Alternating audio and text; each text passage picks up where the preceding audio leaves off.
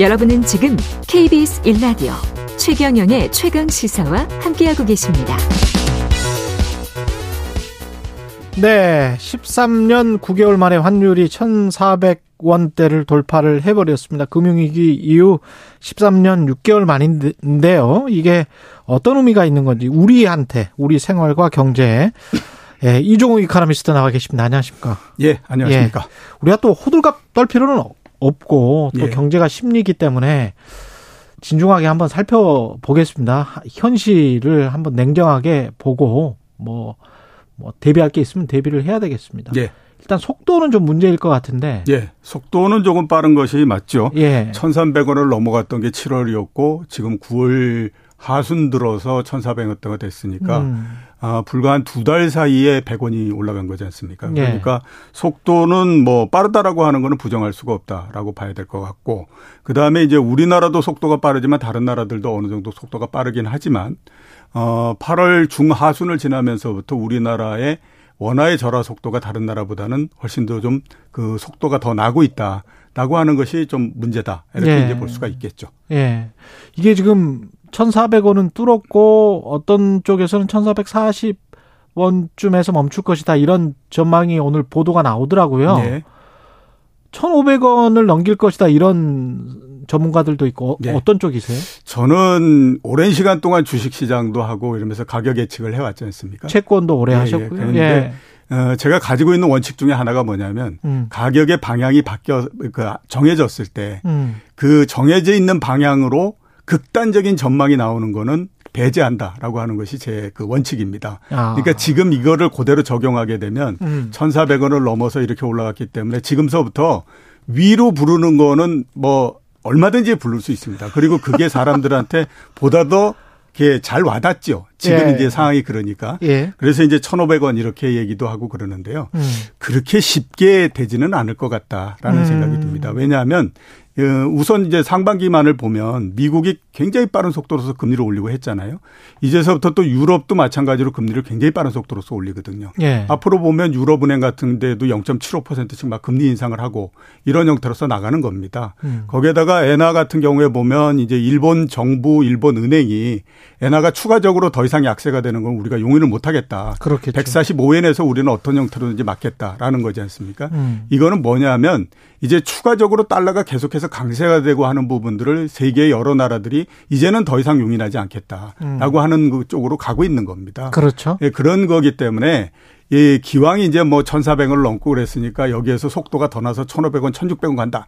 이렇게 가는 것보단 여기에서 상당한 저항에 부딪힐 가능성이 높다. 이렇게 보이고요. 음. 그다음에 우리가 그냥 생각해 보면 그 주가가 굉장히 변동이 심한 것 같잖아요. 순간적인 변동은 그이 이 환율이 엄청난 변동을 보입니다. 음. 지금 이제 그 국제 외환 시장 이런 데서 문제가 뭐냐면 외환 시장에 참가하고 있는 거의 모든 사람들이 다 달러를 long position으로 갖고 있습니다. 예. 모두 다 매수를 해 갖고 있는 거죠. 강달러로 예, 강달러로 간다라고 생각하니까 전부 다 그걸 하고 있는 겁니다. 음. 근데 이러다가 잘못해서 방향이 한번 바뀌면요. 순식간에 바뀌어버리는 형태가 됩니다. 예. 그게 제가 옛날에 한번 겪었었는데 음. 98년도 10월 달에 그 엔달러 환율이 120, 147엔 정도까지 올라갔었거든요. 예. 그때 전망이 뭐였냐면 올해 연말 정도 되면 엔달러 환율이 180엔 정도 간다. 이렇게 음. 얘기를 했었어요. 예. 그랬는데 딱 나흘 사이에 우리가 그때 추석 연휴 때였는데 나흘이 지나고 났더니 147엔이 110엔이 돼 버렸어요. 음. 그,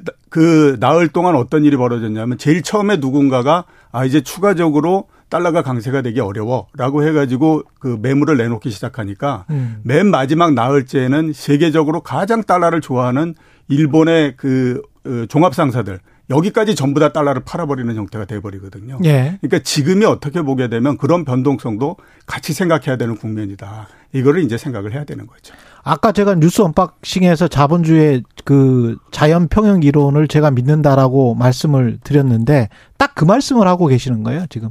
가격이 너무 극단적으로 올라 있는 상황에서는 그 다음에 20% 30% 올랐다가 그 다음에 또 에디션을 부가적으로 10% 올라 사람들은 그렇게 생각을 하지만 예. 그게 쉽지가 않더라고요. 예, 그렇죠. 그러니, 뭔가 지면 기울어요. 예. 맞습니다. 예, 차면 내려가는 내려가고. 것이고. 예. 그러니까 그 금융위기가 났을 때에 음. 원달러 환율을 보면 1,500원까지 쭉 솟아오르지 않습니까? 예. 그게 1,500원에서부터 1,300원이 되는 데까지는 불과 한 달도 안 걸립니다. 음. 그러니까 그런 정도로서 변동이 심해지는 형태가 되기 때문에 그, 그 부분까지도 같이 고려를 하셔야 된다라고 하는 거죠. 예. 우리는 하여간 이제 한 1,400원 뭐 내려간다고 하더라도 1,300원대인데. 예. 어, 어떤 영향을 미치게 될까? 일단 금리부터 이야기를 해야 되겠네요. 예. 금리는 어떤 수준으로 갈 것 같습니까? 그 미국 금리는 지금 뭐 올해 연말까지 1.25% 포인트를 더 인상하겠다라고 하는 것을 공인을 했기 때문에요. 음. 그렇게 되면 그 스케줄은 딱 나오는 거죠. 11월 달에 0.75% 올리고 예. 그다음에 12월 달에 0.5% 올리고 이렇게 하면 이제 4.5% 정도가 되는데 그렇죠. 예, 그렇게 되면 아마 거의 어 이번 인상의 과정은 거의 끝날 거다. 꼭지다. 예, 생각이 들고 내년에는 유지? 예, 그렇죠. 내년에는 그냥 유지하는 형태. 예. 뭐 이런 정도로서 보이고요. 우리나라 같은 경우에는 원래 0.25, 0.25 두 번 올릴 거다라고 생각했는데 예. 어제 한국은행이 얘기한 걸에 비춰보면 0.5, 0.25 이런 정도로서 올려서 음. 연말에 한 3.25% 정도 만들고 전체적으로 이번 과정을 어느 정도는 끝내는 형태가 되지 않을까 이런 생각이 듭니다. 그러면 내년을 어떻게든 이제 버텨내야 되네요. 예. 근데 그 이제 금리를 인상하잖아요. 음. 지금 시장에서 많이들 예, 그 예상하고 있는 게 아 이게 금리가 굉장히 인상됐고 음. 그 다음에 이제 물가가 좀 안정되고 내려오고 이런 형태가 되면 다시 또 금리를 인하할 거야. 이런 생각을 많이 하잖아요. 예. 그런 금리 인상까지의 시간은 굉장히 오래 걸립니다. 음. 이제서부터는 높게 올려놓은 금리를 계속해서 유지하는 형태로서 가는 거죠. 예. 우리나라도 기준금리를 3.5%, 뭐 3.25%든 3%든 그걸 한 1년 내지 2년 동안에 걸쳐서 계속 유지하는 형태가 되고 음. 미국도 그렇게 하는 형태가 되기 때문에 예. 앞으로의 금리라고 하는 것은 올리는 것보단 계속해서 높은 수준을 유지한다. 그리고 그 높은 수준이 이제는 정상적인 수준이다라고 생각하셔야 된다는 거죠. 근데 미국 연준이나 한국은행이 원하는 인플레이션 물가 상승률 연 한 2% 수준까지 내년에 올 수 있을까요? 아니면은 혹시 기대 섞여서 한 3% 수준이 되면 뭔가 좀 비둘기적인 네.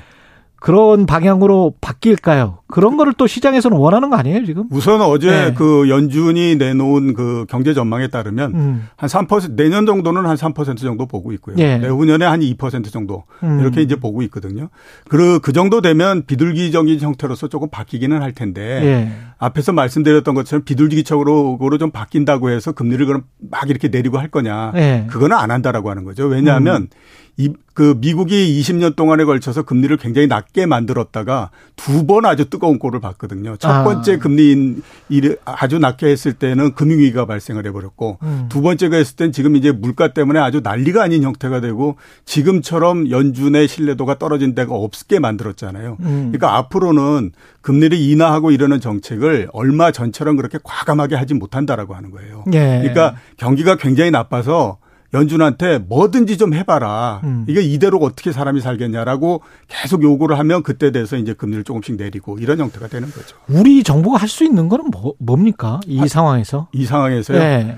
어, 제가 봤을 때 제일 중요한 거는 물론 뭐 그, 어, 통화 수합을 하고 이러는 것이 가장 중요하겠죠. 가장 좋죠. 예. 네. 근데 그런 가시적인 성과가 없다라고 하면 음. 일단 경제는 심리기 때문에 사람들의 심리적인 부분들을 좀 다스려주고 음. 하는 쪽에 보다 더 역할을 하는 것이 그렇죠. 제가 봤을 때는 가장 중요한 부분이 아닌가라는 생각이 듭니다. 재정 건전성은 우려할 수준은 아니잖아요, 우리가. 지금 예, 재정 건전성은 우려할 부분이 아니죠. 지금 네. 뭐 GDP 대비해서 많다고 해봐야 40%대인데 네. 네. 그 정도 때문에 문제가 된다라고 하면 뭐 음. 미국을 비롯해서 다른 나라들 같은 경우에는 모두 다 난리가 나버리는 형태가 됐기 그렇죠. 때문에 네. 그 부분들은 크게 문제가 되는 거는 아닌 것 같고요. 지금은 어, 제가 생각하기에는 경제 전반에 걸쳐서 음. 대단히 불안해하는 심리들이 많기 때문에 그렇죠. 그 심리적인 부분들을 먼저 그 좀 이게 안정을 시켜주는 부분들이 굉장히 중요합니다.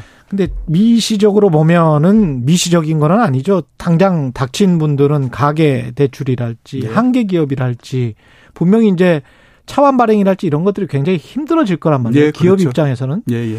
그리고 부동산 PF도 사실은 막 짓고 있는 뭐 현장 같은 경우에 지금 덜덜 떨고 있는 경우도 많을 것 같고 어떻게 예. 보십니까? 그런 것들이 충분히 문제가 된다라고 봐야 되죠. 음. 그리고 그런 문제는 한번 해결을 할 수밖에 없습니다. 왜냐하면 예. 작년도까지 한번 보세요.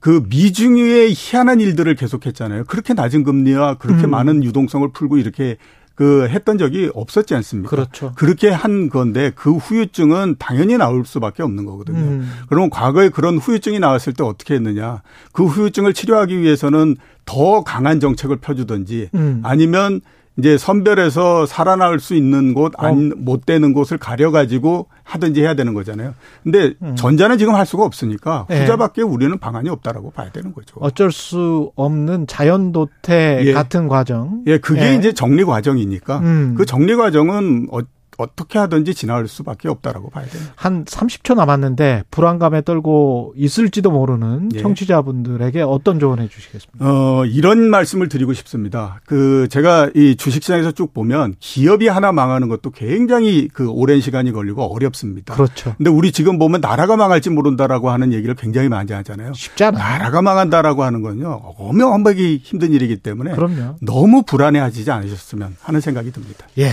최경룡의 최강 시사였고요. 예, 이종우 이카노미스트였습니다. 고맙습니다. 예, 고맙습니다. 예, 다음 주에 제가 휴가입니다. 예, 그래서 이재석 기자가 맡게 되고요. 저는 다다음 주에 돌아오겠습니다. 고맙습니다.